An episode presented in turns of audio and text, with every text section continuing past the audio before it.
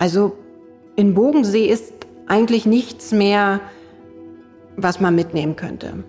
Die allerletzten Dinge, die hier mitgenommen worden sind, waren sogar die Stauden, die vor dem Waldhof gepflanzt worden sind. Also alles, was mobil war, ist ja gestohlen worden. Nicht zuletzt eine tonnenschwere Bronzefigur, die im Innenhof äh, stand. Es hat niemand beobachtet, aber wir müssen davon ausgehen, dass da tatsächlich ein großer LKW vor Ort war, man mit einem Kran diese tonnenschwere Figur dann verladen hatte. Ja, und äh, die Spur zu diesem Kunstwerk hat sich komplett verloren. Die Skulptur stellte einen Mann und eine Frau dar. Sie sitzt auf einer Bank, er steht daneben. Sie scheinen sich zu unterhalten, so sieht es zumindest aus. Und in der Dämmerung hätte man sie vielleicht sogar für echt halten können. Jetzt gibt's die beiden nur noch auf Fotos aus der Vergangenheit zu sehen. Die Skulptur ist nämlich weg. Genau wie fast alles andere. Erst verschwanden die Bewohner, dann Stück für Stück das Inventar. Und jetzt steht da nur noch eine leere Hülle. Die Frage ist, kann man diese Hülle wieder füllen? Ich bin Markus Dichmann und ich führe euch durch die Geschichte des Bogensees. Ich bin Gina Enslin, ich mache die Recherchen für diesen Podcast. Und das hier ist Bogensee. Diktaturen im Wald.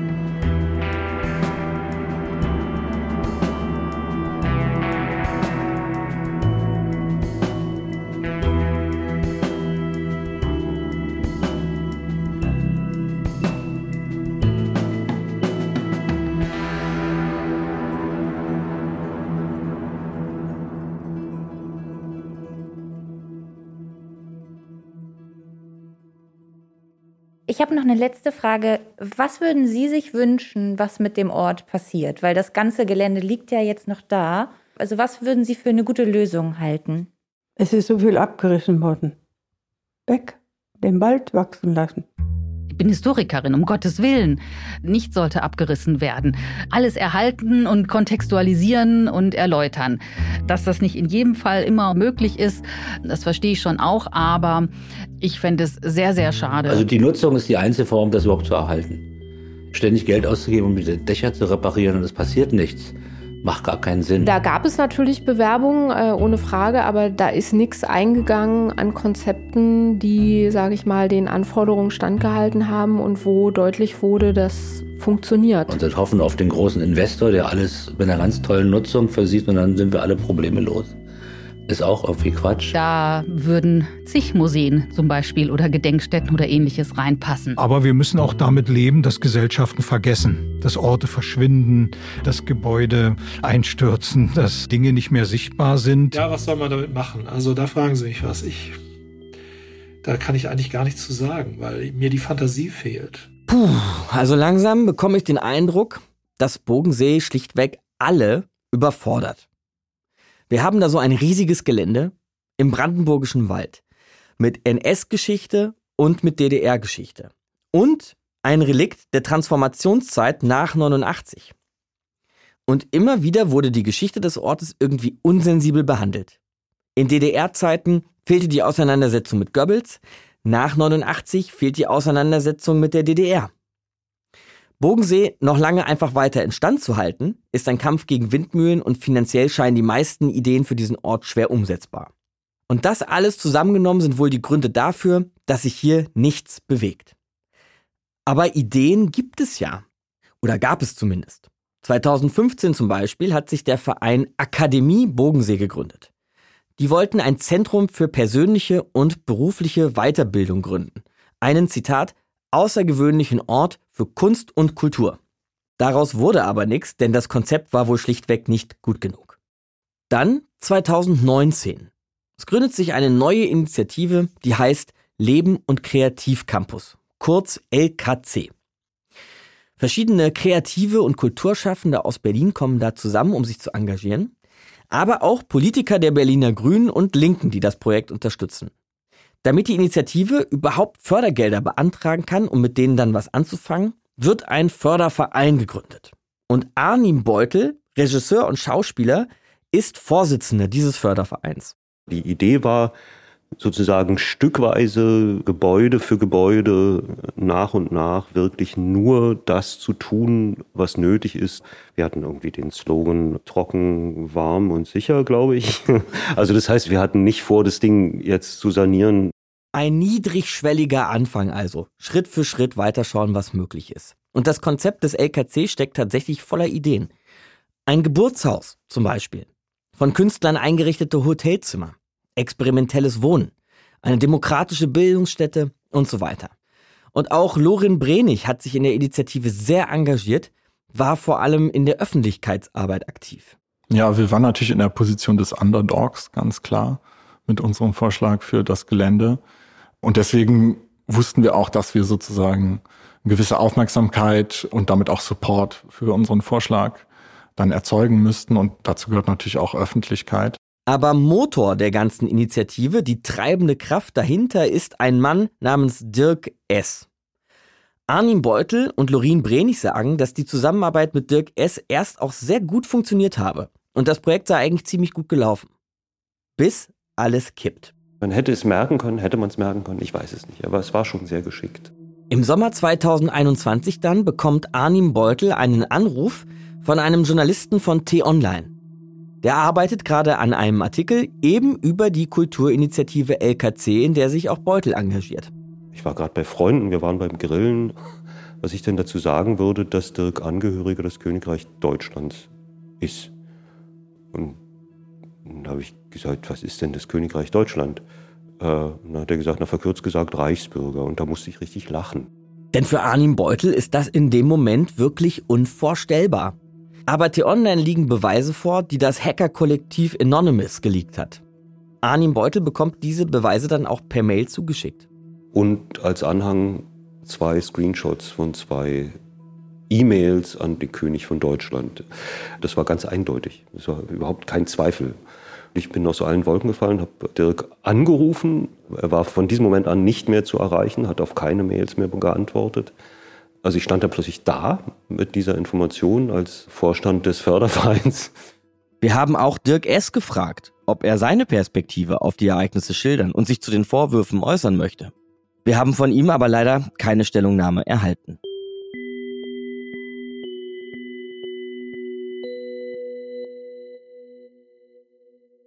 Vielleicht eine kurze Einordnung, falls ihr mit dem Begriff Reichsbürger noch nichts anfangen könnt. Reichsbürger sind eine Gruppierung, die behauptet, dass die Bundesrepublik Deutschland rechtlich gar nicht existiere und keine gültige Verfassung habe. Der deutsche Verfassungsschutz rechnet den Reichsbürgern etwa 20.000 Mitglieder zu. Davon gelten 1.000 als Rechtsextremisten. Verschwörungsmythen und Antisemitismus sind unter ihnen verbreitet. Das Königreich Deutschland ist laut Verfassungsschutz Sachsen eine von mehreren Reichsbürgergruppierungen. Es bezeichnet sich selbst als Gemeinwohlstaat. Oberhaupt Peter Fitzek hat sich selbst 2012 zum König ernannt. Der Präsident des Landesamts für Verfassungsschutz in Sachsen, Dirk Martin Christian, beschreibt die Gruppierung in einem Statement so. Das Königreich Deutschland leugnet die geltende Rechts- und Verfassungsordnung der Bundesrepublik Deutschland. Peter Fitzek will seinen Anhängern Wege aus dem destruktiven System Bundesrepublik Deutschland aufzeigen und ködert neue Anhänger mit dem Versprechen auf ein durch und durch selbstbestimmtes Leben fernab von staatlichen Regeln und Freiheitsbeschränkungen. Der Verfassungsschutz Sachsen warnt vor dem Königreich Deutschland, das vor allem in Ostdeutschland immer wieder versucht, Immobilien und Grundstücke zu kaufen. Im Frühjahr hat das Königreich Deutschland zwei Schlösser in Sachsen gekauft. Dass sich dann endlich jemand um solche sanierungsbedürftigen Gebäude kümmert, das könnte bei der Bevölkerung vor Ort oft erstmal sehr positiv aufgenommen werden. So Dirk Martin Christian vom Sächsischen Verfassungsschutz.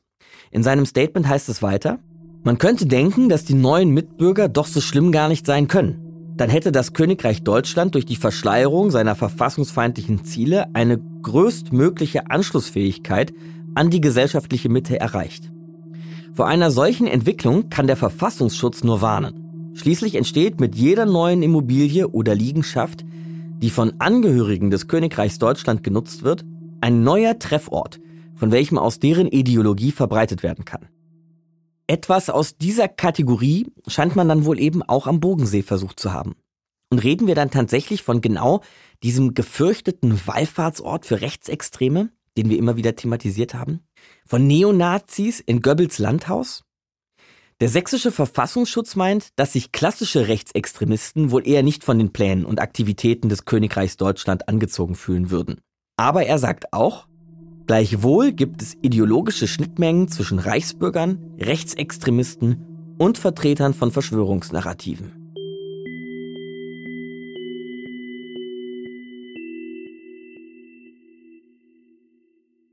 Die Mitglieder der Kulturinitiative LKC, die von der ganzen Sache nichts wussten, die seien wegen dieser Info von T-Online dann jedenfalls aus allen Wolken gefallen. Dirk hat die ganze Zeit gesagt, wir müssen offen sein für alle, nur bei den Reichsbürgern müssen wir aufpassen. Hat ständig Witze gemacht über Reichsbürger. Also es war für mich völlig ausgeschlossen. Auf Arnim Beutel und Lorin Brenig habe Dirk S. nämlich immer wie ein, Zitat, ganz normaler Linker gewirkt. Dass es sozusagen jemand ist, der in linken Kreisen sein ganzes Leben lang unterwegs ist. Also sowohl vom Habitus, von der Sprechweise und ich denke, also ich kann das identifizieren, weil ich auch in diesen Kreisen mein Leben lang unterwegs bin. Ja, also ich habe diesen Menschen zu mir nach Hause eingeladen, gekocht und das war am Anfang schon eine krasse Enttäuschung, als man gemerkt hat, okay, der hat einen die ganze Zeit belogen. Alles, was er uns erzählt hat und geplant hat, hat er gleichzeitig an Peter Fitzek Bericht erstattet. So, da war sozusagen immer jemand dabei, von dem wir nichts wussten. Und gleichzeitig auch eine Enttäuschung, in, also zumindest für mich, in mich selbst, weil ich das nicht erkannt habe. Also man kommt sich wie so ein Idiot vor. Ganz kurz nach dem Anruf bei Arnim Beutel erscheint dann auch der Artikel auf t-online.de. Brisanter Geheimplan für Goebbelsvilla enthüllt, so die Überschrift. Aber was war denn jetzt dieser geheime, der andere Plan für Bogensee? Der andere Plan sah ganz anders aus als der offizielle Plan. Und zwar sollte dort praktisch ein neuer Standpunkt, eine neue Location für das Königreich Deutschland entstehen. Und ganz besonders erschreckend fand ich dann auch, wo ich mir dann dachte, boah, wenn du davon teil gewesen wärst, wo dann in einer der E-Mails stand, dass man da ja auch den AfD-Landesparteitag dort dann ausrichten könnte und viel Geld damit verdienen kann. Laut T-Online-Artikel streitet Dirk S. diesen Plan mit dem AfD-Parteitag heute ab. Er habe aber gegen T-Online schriftlich eingeräumt, ich zitiere aus dem Artikel, er sei Staatsangehöriger des Königreichs, andere Staatsangehörige hätten geholfen und er habe sich mit dem König abgestimmt. Aber ein Projekt des Königreichs sei das Vorhaben angeblich nicht. In dem Artikel und auch in der Stellungnahme des LKC ist meist von einer Unterwanderung des Vereins die Rede. Eigentlich ist hier aber was anderes passiert. Also das heißt, die Unterwanderung stimmt eigentlich nicht. Wir, wir sind unter falschen Vorzeichen, unter falschen Bedingungen äh, dort rangezogen worden, sozusagen. Ja. Stimmt eigentlich, ja, genau. Also eigentlich war er gar nicht bei uns im Projekt, sondern wir waren im falschen Projekt. Die übrig gebliebenen Mitglieder der Initiative stehen jetzt vor einem Scherbenhaufen. Der Ruf ist komplett beschädigt und Dirk S., der ja trotz allem der Mensch war, der am engagiertesten war, der ist auch weg. Dann gab es zwischen uns intern auch Diskussionen, geht es jetzt weiter und wenn ja, wie? Und ich finde, das ist eigentlich auch eine ganz gute Einstellung dazu zu sagen, es gibt diesen Versuch von Reichsbürgern, hier ein Areal zu übernehmen, was eine nationalsozialistische Geschichte hat. Und das mit einem völkischen Ansinnen, sage ich mal, denn das steckt ja in den Reichsbürgern auch drin, wiederzubeleben. Und damit auch irgendwo diese NS-Geschichte positiv wieder aufleben zu lassen. Und da muss man doch sagen, das ist so gefährlich. Jetzt erst recht, jetzt müssen wir dagegen ein alternatives Konzept schaffen, was sich dem entgegenstellt, auch wenn das die richtige Einstellung ist, dann eine Kampagne zu starten und zu sagen, okay, nee, wir gehen jetzt nochmal richtig ran, ist natürlich etwas, wofür man die Kapazitäten haben muss. Und da mussten wir sagen, die haben wir gerade nicht, das können wir nicht stemmen. Und motivationstechnisch waren wir natürlich auch angeschlagen. Mittlerweile gibt es nicht mal mehr die Website des LKC. Die Initiative arbeitet nicht mehr an dem Projekt. Wenn Dirk tatsächlich der gewesen wäre, der er behauptet hat zu sein und kein Reichsbürger, dann hätten wir, glaube ich, tatsächlich eine Chance gehabt, würde ich sagen, eine gute Chance gehabt. Ja, das denke ich auch. Ich hatte ja in der Nacht noch einen Anruf bekommen von einem der Vorstände aus dem LKC, die sagen, setz dich mal hin, wir müssen dir jetzt was nicht so Schönes erzählen. Und dann dachte ich, um Gottes Willen, was passiert denn jetzt hier eigentlich? Andreas Barz ist Vorstand der Genossenschaft Studentendorf Schlachtensee. Und auch das Studentendorf hat den LKC unterstützt. Als dann aber die Wahrheit über die Kulturinitiative herauskommt, ist das auch ein Schock für alle anderen, die an dem Projekt mitarbeiten. Man setzt sich zusammen und überlegt, wie konnten wir das übersehen? Im Nachhinein sagt Andreas Barz, dass man zu naiv gewesen sei, die Leute nicht ausreichend geprüft hätte. Also ich fand das eigentlich eine sehr, sehr gute Erfahrung, äh, die wir da alle gemeinsam gemacht haben. Die war, also die war sehr erschütternd, aber sie war, sie war wichtig und notwendig, dass wir gemacht haben. Und sie beschreibt im Prinzip auch das, wovor wir seit vielen Jahren, wenn nicht auch schon seit Jahrzehnten Angst haben, dass möglicherweise Gruppen oder Menschen oder Institutionen diesen Ort versuchen zu besetzen, die wir da nicht haben wollen. Und Andreas Barz zieht für sich einen anderen Schluss aus diesen Ereignissen. Und dann haben wir überlegt, lassen wir das jetzt, lassen wir die Finger davon. Und dann haben wir gesagt, nein, jetzt eigentlich erst recht. Also jetzt erst recht.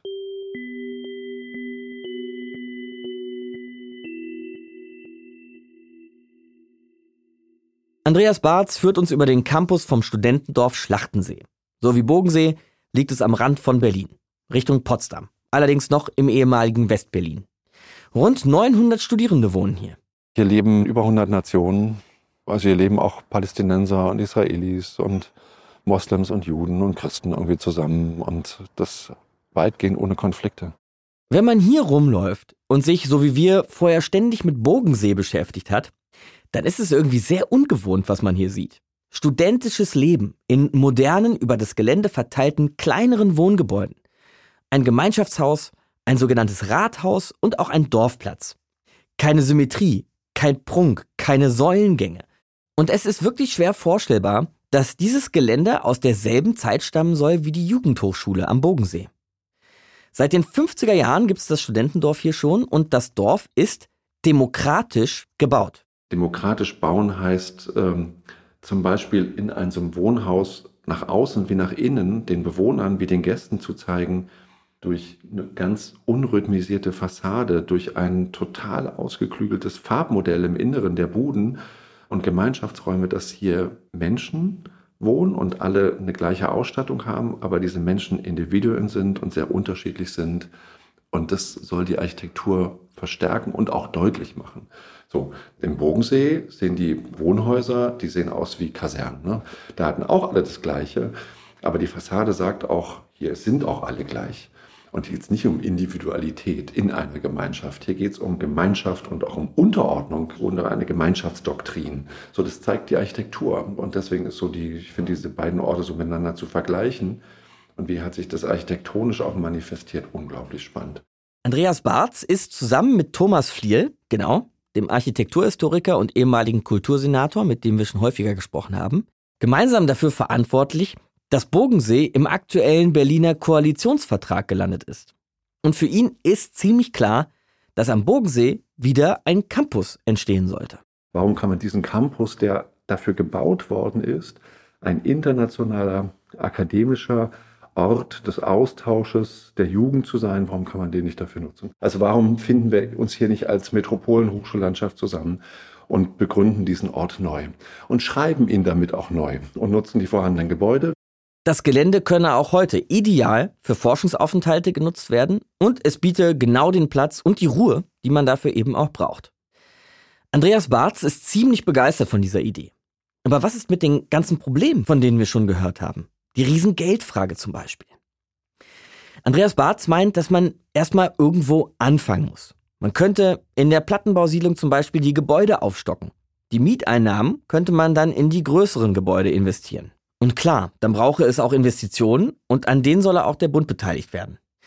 Wenn man mit Andreas Barth spricht, dann scheinen diese offensichtlichen Probleme irgendwie auch immer lösbar.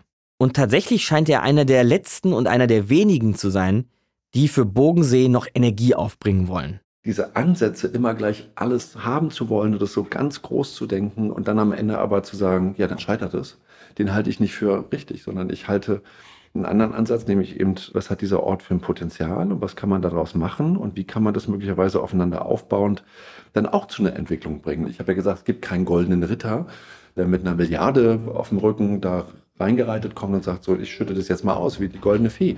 Dieses Geld muss eben sukzessive, projektbezogen, ähm, in unterschiedlichen Segmenten muss es besorgt werden und das schafft man. Das Gelände am Bodensee wieder als Campus zu nutzen, das ist für Andreas Barth auch eine ganz pragmatische Lösung, denn dafür wurde es schließlich auch mal gebaut. Diese Idee würde zumindest die Umbaumaßnahmen reduzieren. So etwas wie der Vorschlag der Berliner Immobilienmanagement, also da ein neues Wohnquartier zu schaffen, für mehrere tausend Menschen, das kommt für ihn auch allein schon wegen des Naturschutzgebietes am Bogensee nicht in Frage. Kein Quadratmeter würde ich davon auch preisgeben, muss auch nicht. Das wäre aber bei dem Plan, aus Bogensee einen Wohncampus für 5000 Menschen zu machen, muss ich arg in dieses Naturschutzgebiet eingreifen. Es wird ja auch immer wieder darüber gesprochen, Bogensee abzureißen. Oder was irgendwie ein bisschen schöner klingt, zu renaturieren. Also wenn ich eine Renaturierung richtig machen will, auch unter ökologischen Gesichtspunkten, müsste ich die Gebäude und alles, was da asphaltiert ist, abreißen. Und dann muss ich ja wieder aufpflanzen und das muss ich dann unter ökologischen Gesichtspunkten richtig tun. Es wird Millionen kosten. Und die Frage ist, also die Millionen habe ich auch nicht. Also warum? Klar, auch der Abriss kostet Geld. Sven Heinemann aber von der Berliner SPD, der hat schon eine Antwort auf die Frage, warum man das machen würde. Nein, der Abriss ist nicht umsonst, aber auch die Renaturierung ist ja ein hohes Gut. Und es ist ja auch so, dass aufgrund der Bautätigkeit in beiden Bundesländern auch sogenannte Ausgleichsflächen gesucht werden, die also aufgewertet werden im Sinne des Naturschutzes. Und äh, wenn eben ein Gelände so wie Bogensee keine Nutzung mehr erfährt, dann muss man eben auch mal an der Stelle sagen, okay, wir machen hier eine Renaturierung und wir behandeln das als Ausgleichsfläche. Und dann hat das natürlich auch einen Nutzen. Das würde dann also bedeuten, man reißt die Gebäude am Bogensee ab und kann stattdessen woanders mehr bauen. Damit würde aber natürlich auch das historische Erbe hier zerstört. Sven Heinemann findet aber, um die Geschichte dieses Ortes zu erzählen, muss man die Gebäude nicht erhalten unbenommen von dem, was dort passiert, kann an dem Ort immer auch an die Geschichte des Ortes erinnert werden. Das haben wir ja auch in Berlin, wo Orte auch verschwunden sind, aber man dann mit kreativen Ideen an die äh, vergangene Nutzung erinnert. Also das soll in allen Szenarien natürlich nicht vergessen werden, passiert aber derzeit auch nicht und ist auch die vergangenen 20 Jahre nicht passiert.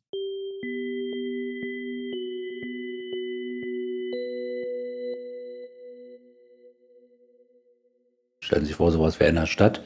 Natürlich wäre das sofort genutzt. Das war Architekturhistoriker Thomas Fliel, der ja gemeinsam mit Andreas Barz am neuen Konzept für Bogensee arbeitet.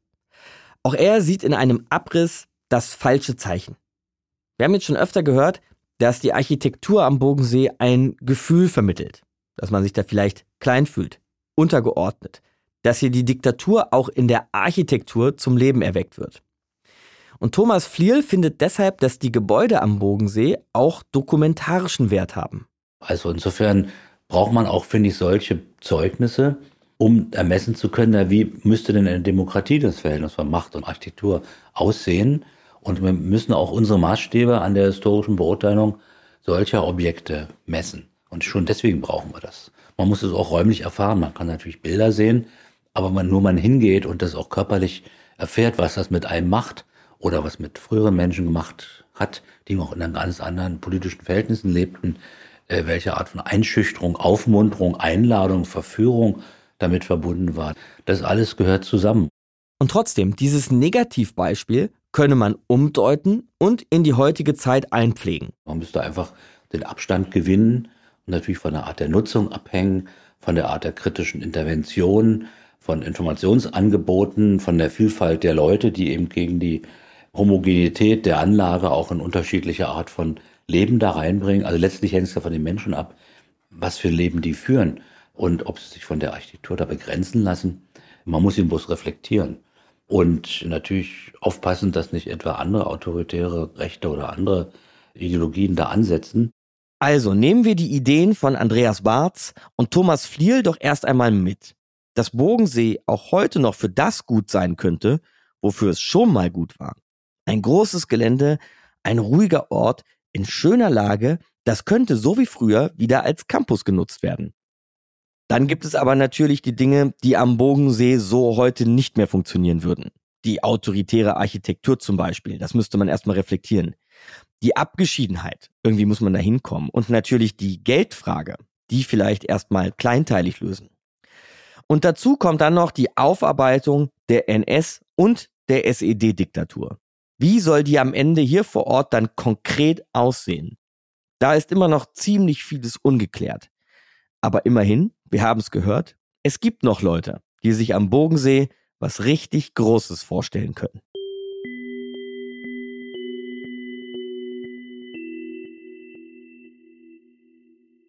Aber natürlich ist Bogensee auch nicht der einzige Ort mit einer schwierigen Vergangenheit. Vielleicht hat es deshalb Sinn, mal zu schauen, wie so eine Umnutzung an anderen Orten funktioniert. Zum Beispiel das Zeppelinfeld in Nürnberg. Das ehemalige Aufmarschgelände der Nazis liegt auf dem historischen Reichsparteitagsgelände. Da findet heute zum Beispiel das Festival Rock im Park statt. Die Tribünen und das Feld sollen nun auch als Lern- und Begegnungsort genutzt werden. Dafür wird das Gebäude entsprechend gesichert, sodass nichts einstürzen kann. Oder ein anderes Beispiel. In Hermann Görings ehemaligen Gästehaus in der Nähe von Nürnberg entsteht gerade eine Begegnungsstätte. Beides sind Orte, die von Tätern der NS-Zeit geprägt wurden. Eine definitiv besondere Herausforderung. Und das ist eben auch am Bogensee so. Erinnerung stützt sich sehr oft ja an Orte, die einfache Identifikation ermöglichen. Also entweder kritische Auseinandersetzung oder positive Identifikation, das für bestimmte Werte, für bestimmte positive Phasen der Geschichte stehen. Bogensee kann so nicht funktionieren. Also dort kann man keine Denkmäler hinstellen oder eine positive Erinnerung pflegen, sondern es ist ein sehr widersprüchlicher Ort. Das sagt Jürgen Daniel vom ZZF, dem Zentrum für zeithistorische Forschung in Potsdam. Aber machen wir diesen Umgang mit der Vergangenheit doch jetzt auch bitte mal konkret. Wie könnte Erinnerung am Bogensee denn aussehen? An was kann man sich hier eigentlich erinnern und in welcher Form? Eine schöne Vorstellung und eine interessante Vorstellung wäre natürlich, wenn es gelänge, die Goebbels-Villa zu einem Ort der Auseinandersetzung auch mit nationalsozialistischer Ideologie und Propaganda zu machen. Das muss kein festes Museum, das muss kein Obersalzberg sein, wie in Bayern. Da sprechen wir vom ehemaligen Wohnsitz von Adolf Hitler. Der wurde gesprengt und da gibt es jetzt ein Dokumentationszentrum. Aber das könnten Formen sein, die auch der Situation des Geländes angemessen sind und die sich mit Rechtsextremismus, Fremdenfeindlichkeit, mit neuen Phänomenen auch auf eine zeitgemäße Weise auseinandersetzen. Wir können den Ort lebendiger machen, indem wir dort Wissen hinbringen, vielleicht auch auf manchmal irritierende Weise, indem wir ihn beleben, auch mit kurzzeitigen Projekten wir haben ja schon gelernt, dass der Waldhof seit Ende des Zweiten Weltkriegs auch immer wieder auf verschiedene Arten genutzt wurde. Wenn man so will, auch mit irritierenden, kurzzeitigen Projekten sozusagen. Wobei das natürlich nicht das ist, was Jürgen Daniel meint. Ich finde, dass sich für den Waldhof bestimmte Nutzungen einfach verbieten. Dort war ja auch ein Restaurant schon drin und anders. Also es kann eigentlich, wenn man es ernst nimmt, nur ein Ort der historisch-politischen Bildung sein. Äh, der Aufklärungsarbeit. Also ich kann mir nicht vorstellen, dass man das als Wohnobjekt nutzen sollte oder ähnliches. Das will nicht heißen, dass es nicht Leute gäbe, die sich äh, sozusagen sowas vorstellen könnten, aber das verbietet sich. Und auch seine Kollegin Irmgard Zündorf meint, dass schon ganz kleine Veränderungen hier was bewirken könnten. Ein Kollege hat mir letztens erzählt, ähm, dass er dort war und das war dann eben die Kulisse für ein Model-Shooting.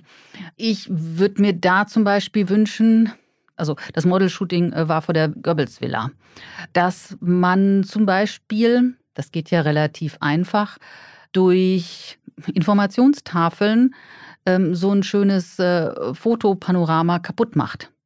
Und dass man eben bestimmte Nutzungen durch Kontextualisierung verhindert. Durch das Erzählen der Geschichte, die dort auch passiert ist oder die mit diesem Ort auch verbunden ist.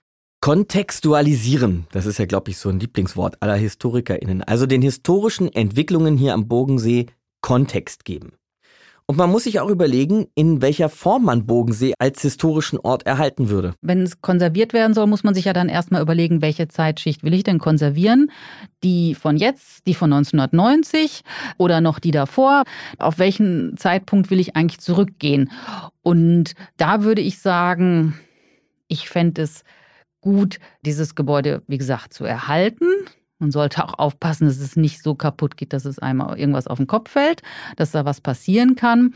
Aber andererseits würde ich es nicht auf Hochglanz erhalten und damit wie in Wachs gießen, sondern schon die Änderungen, die sich seitdem dort ergeben haben, auch deutlich machen, dass es da diesen Ort gibt, wo in den 90er Jahren viele Sachen ausprobiert wurden. Investoren ziehen ein, gehen pleite, ziehen wieder aus und dann findet sich nichts Neues und seitdem steht es leer. Das ist die Geschichte der letzten 30 Jahre, die auch aus meiner Sicht erzählt werden muss. Und auch die Vision von Anja Tack, nochmal vom ZZF, ist recht minimalistisch. Es ist ein öffentlicher Ort, ein öffentlich zugänglicher Ort und es sollte er meines Erachtens auch bleiben. Die Frage ist, ob man tatsächlich hier ein Gebäude oder alle ertüchtigen muss, um mir ein Museum, eine Gedenkstätte oder ein Dokumentationszentrum, was auch immer man möchte, einzurichten. Ich glaube, das braucht es gar nicht so sehr. Ihr Vorschlag ist so eine Art begleiteter Verfall. Was sie damit meint? Es wird gewährleistet, dass man sicher übers Gelände kann, aber es werden eben keine äh, Renovierungsmaßnahmen, keine Sanierungs-, keine Erhaltungsmaßnahmen mehr durchgeführt. Und man bietet vor Ort eben äh, Informationen an. Und das ist ja Potenzial und auch Reiz dieses Ortes ist ja gerade dieser ruinöse Zustand des Geländes. Das macht ja auch neugierig. Also auch, dass die Natur sich hier ja quasi wieder breit gemacht hat. Man sieht ja gar nicht mehr, dass es mal eine gestaltete Situation war das zieht die Leute ja auch an. Das, was die HistorikerInnen vom ZZF vorschlagen, das klingt unterm Strich doch recht bescheiden. Im Grunde geht es darum, einfach diese Infotafeln aufzustellen, die bisher am Bodensee fehlen. Das ist ja etwas, was sich in jede andere Nutzung gut integrieren ließe. Und was es aber auch braucht, wenn das Gelände nur weiter verfällt. Auch dann braucht man vor Ort Infos, um zu wissen, wo man ist.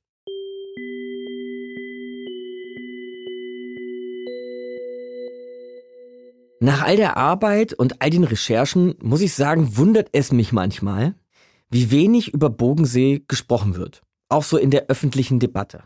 Wenn man überlegt, um welches historische Erbe es hier eigentlich geht und auch um wie viel Geld es geht. Irgendwie braucht Bogensee mehr Öffentlichkeit, wenn hier was passieren soll. Und ehrlicherweise hat auch dieser Podcast das Ziel, sich mit Bogensee auseinanderzusetzen, Menschen dafür zu interessieren und Öffentlichkeit zu schaffen. Und wenn ihr bis hierher gehört habt, dann hat das ja auch geklappt. Im Laufe der Produktion kam bei uns aber auch die Frage auf, ob ihr jetzt vielleicht, wenn ihr das gehört habt, gleich losgehen wollt, mal vorbeischauen wollt am Bogensee, um das Gelände zu erkunden, die maroden Gebäude. Stolpert oder stürzt dann irgendwer? Schießt einen Golfball durchs Fenster? Und wenn der am Wochenende, am Wochenende so Freitag, Sonnabend irgendwann äh, ausgestrahlt wird, dann kann ich hundertprozentig sagen, Ey, Leute, die haben wieder einen Bericht gebracht, morgen ist wieder hier alles voll. Das war mal wieder Hausmeister Hans-Jürgen Noack. Vom Vandalismus, vom Einbrechen in die Gebäude haben wir ja auch schon gehört von ihm. Und da haben wir ihn auch mal gefragt, was er denn eigentlich davon hält, dass wir diesen Podcast machen. Also ich würde sagen, eher ist ungünstig. Lieber den Tornoröschenschlaf äh, weiterlassen ein bisschen anders sieht das Johanna Steinke von der Berliner Immobilienmanagement, die das Gebäude ja verwalten. Das würde ich so nicht sagen. Also uns hilft es natürlich auch, um das in der Diskussion zu halten und auch Entscheidungen zu treffen ja. oder Entscheidungen voranzutreiben. Aber Sie haben natürlich die Arbeit damit, das ist klar. Wir fragen uns ja jetzt die ganze Zeit, was aus den Gebäuden wird. Aber am Bogensee sprechen wir ja nicht nur über ein Erbe in Form von Häusern. Hier geht es auch um Ideologien und Ideen, die hier gewachsen und auch wieder verschwunden sind. Dabei ist im Verhältnis zum Beispiel die Zeit, die Josef Goebbels hier verbracht hat, ziemlich kurz. Und die Idee, die sich danach am Bodensee entwickelte, war ursprünglich eine Gegenreaktion zum Faschismus. Dann verdorben durch die DDR und ihre Führungskader. Aber lässt sich da nicht irgendwo anschließen, diese Idee einer besseren Welt nach allen Diktaturen? Also ich würde sagen, es ist ja nach wie vor so, dass Leute am Zustand der Welt leiden und dass sie die Welt verändern wollen. Historiker Detlef Siegfried war ja selber in den 80er Jahren ein Jahr lang am Bodensee. Es gibt nicht mehr sozusagen die eine große Utopie des Sozialismus oder Kommunismus, aber es gibt auch schon doch ein sehr starkes Gefühl dafür, dass zum Beispiel eine klimafreundliche Politik unter kapitalistischen Bedingungen nicht durchsetzbar ist, sondern dass es eigentlich sowas wie eine Entkapitalisierung geben müsste und viel mehr Gemeineigentum oder sozusagen eine staatliche Autorität oder wie auch immer organisierte kollektive Autorität über entscheidende Produktionsmittel oder die Dinge, die für unser aller Überleben wichtig sind. Das, glaube ich, gibt es nach wie vor. Das heißt ja nicht mehr Sozialismus oder Kommunismus, es gibt andere Begriffe dafür. Aber ich glaube, dass die Utopie, dass die Welt, so wie sie jetzt ist, nicht so bleiben kann, sondern anders werden muss, die ist nach wie vor stark da. Detlef Siegfried könnte sich für Bogensee auch am besten eine Nutzung vorstellen, die der von früher zumindest ähnelt. Also am besten geeignet ist es eigentlich als Campus, nach wie vor aus meiner Sicht. Also das Lehrgebäude ist toll, wenn man sich vorstellt, dass das Ganze von jungen Leuten gefüllt ist. Dann bestimmen die auch den Charakter des Ortes. Insofern ist der Ort, so wie er jetzt existiert, mit dem, wie er damals gewesen ist, in keiner Weise zu vergleichen, weil man jetzt ja sozusagen nur die verfallene Machtarchitektur sieht, während man damals also irgendwie so ja lebendige junge Leute da überall gehabt hat. Bei ganz vielen unserer GesprächspartnerInnen höre ich also raus, für die Zukunft dieses Ortes sind Menschen die Lösung. Den Ort eben nicht im Dornröschenschlaf verkommen lassen, sondern ihn wiederbeleben. Und das findet auch Andreas Barz vom Studentendorf Schlachtensee. Jetzt ist das so, man guckt auch, wenn man da im Wald ist, wer läuft eigentlich so durch die Gegend, hat er kurze Haare, sieht er aus wie ein Nazi, äh, mit welcher Brille betrachtet er dieses Goebbels Sommerhaus. Und diesen ganzen Spuk, den kann ich einfach ein für alle Mal sein lassen, indem ich dort internationales Publikum hinkriege, indem ich das wieder nachnutze, indem ich es natürlich erkläre und sage, dieses Haus hat seine Geschichte und die Geschichte war so und so, aber nicht indem ich sie totschweige, und indem ich versuche, bloß nicht anfassen. Andreas Barz bleibt optimistisch. Ich kämpfe noch ein bisschen. Also die Erfahrung ist, dass sich das am Ende auch lohnt. Also man darf nicht zu früh aufgeben. Also nicht so ohne weiteres. Stellen wir uns doch mal vor, wir kommen in zehn Jahren nochmal hierher. Nochmal zurück an den Bogensee. Was würden wir dann sehen? 2032. Eine umfangreiche Wohnbebauung? Unwahrscheinlich wenn man mit der Gemeinde Wandlitz spricht. Open-Air-Kino und Ausstellungen?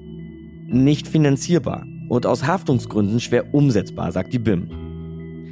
Bogensee ist weg, abgerissen und die Natur übernimmt komplett? Schade, finden die HistorikerInnen. Bogensee wird wieder als Campus genutzt? Naja, vielleicht wird daraus ja was. Welche Variante es sein wird, darauf haben wir keine Antwort finden können. Aber auch wenn die Wünsche für das Gelände sich voneinander unterscheiden, gibt es eine Gemeinsamkeit. Es soll am Bogensee nicht so bleiben, wie es ist. Etwas muss hier passieren.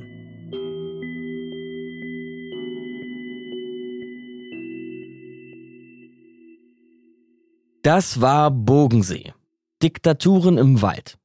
Ich bin Markus Dichmann und das hier ist Gina Enslin. Grüß dich, Gina. Hallo, Markus. Schön, dass du nochmal vorbeigekommen bist hier im Studio. Ja, sehr gerne. Und danke dir vor allem für die vielen, vielen Interviews und die tollen Recherchen, die du für unseren Podcast gemacht hast. Ja, das war echt eine spannende Zeit. Mhm. Was nimmst du denn eigentlich jetzt so nach diesen ganzen Gesprächen und Infos, die du zusammengesammelt hast? Was nimmst du mit vom Bodensee? Ich glaube, was ja sehr deutlich auch geworden ist bis hierher, ist, dass das ein unheimlich vielschichtiger Ort ist. Also Lost Place, das Erbe verschiedener Zeitabschnitte, zwei Diktaturen, gleichzeitig eine Riesenbaustelle. Total, äh, viele stehen total ratlos davor auch. Mhm. Und gleichzeitig, wenn man dann mit so vielen Menschen darüber gesprochen hat, die das teilweise ja aber auch als einen ganz positiv ähm, belegten Ort erinnern, ähm, dann wird irgendwie deutlich, wie persönlich diese Wahrnehmung von Bogensee ist und wie sehr das, was man dort sieht, auch damit zu tun hat, was man erwartet, was man schon weiß, was, was man selber mitbringt. Und damit sagt eigentlich das, was man davor findet, auch irgendwie was aus über einen selbst, hatte ich das Gefühl. Ich fände es ja ganz schön, wenn wir uns so zum Abschied wirklich nochmal an den Bogensee erinnern würden und an unsere erste Reise dahin, also das erste Mal, dass wir zusammen jedenfalls da waren. Und da dann auch schon spät im Dunkeln noch so durch die Gegend getapst sind, mitten im Wald. Da ist nämlich was passiert, was für mich das Thema nochmal ganz gut zusammenfasst weil es da um dieses Wiederbeleben geht, ne? Also wieder Menschen an den Bogensee zu kriegen. Ja, wir dachten, wir wären da ganz alleine im Stockfinstern. Äh, läuft die Aufnahme eigentlich noch? Ja. So, jetzt sind wir aus dem pechschwarzen Wald wieder raus. War wirklich pechschwarz da jetzt gerade.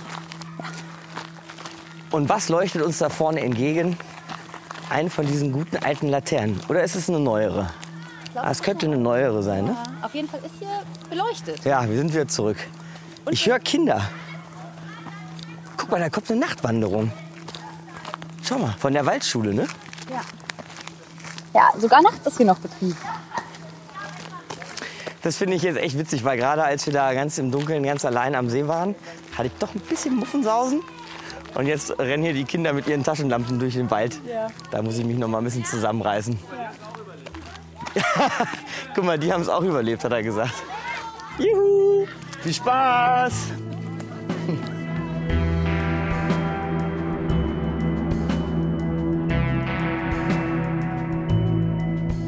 Das war Bogensee. Diktaturen im Wald. Wenn euch dieser Podcast gefällt, dann empfehlt ihn gerne weiter oder gebt uns eine gute Bewertung. Dann können andere ihn leichter finden. Bogensee. Diktaturen im Wald ist eine Podcast-Serie der Kooperative Berlin und wurde gefördert durch die Bundesstiftung zur Aufarbeitung der SED-Diktatur. Redaktion und Recherche Gina Enslin. Moderation Markus Dichmann. Idee und Konzept Oliver Baumann-Gibbon. Dramaturgie Franziska Krenzin. Sounddesign Joscha Grunewald. Studio und Schnitt Robert Draber. Postproduktion Mainland Media. Coverdesign Kiran Nelgen. Produktion Kooperative Berlin. Mit besonderem Dank an das Leibniz Zentrum für zeithistorische Forschung Potsdam.